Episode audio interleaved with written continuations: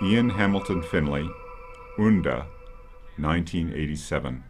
Ian Hamilton Finlay was a Scottish poet known mostly for his concrete poetry, where the look of the poem on the page is very important to understanding the actual poem.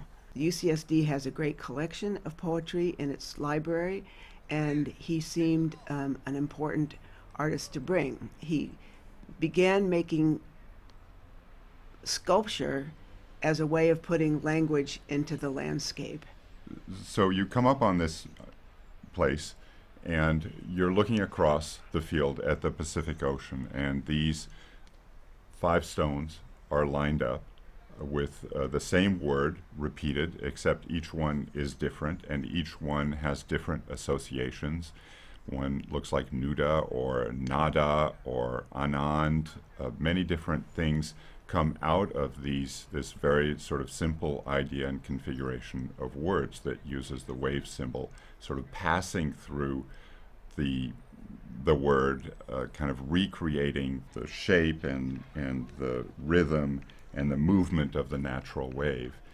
And the carving is, is very careful, but it follows the topography of the stone. The stones themselves are roughly quarried.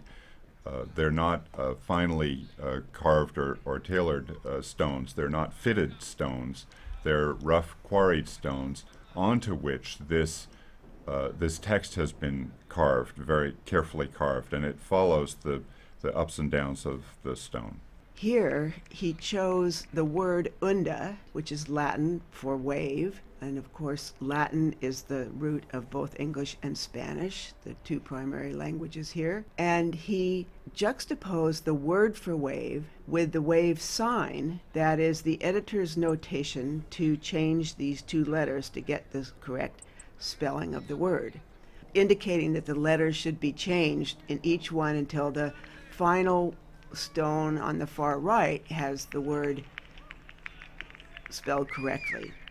Finlay sees that as a relation to the actual uh, action of a wave, the tumbling of the wave, and the letters tumbling. So you have the wave word in stone with the wave sign, and then you have the wave, the actual wave of the ocean beyond these things are all tied together in this kind of conceptual puzzle that you can engage or not. You can just sit on these stones and watch man at play or women at play, or you could watch the spectacle of nature, the sunset, uh, and not think about these things. But the intellectual, the sort of key is that the intellectual person or the educated person who knows Latin will think about what this all means and try to try to make these connections.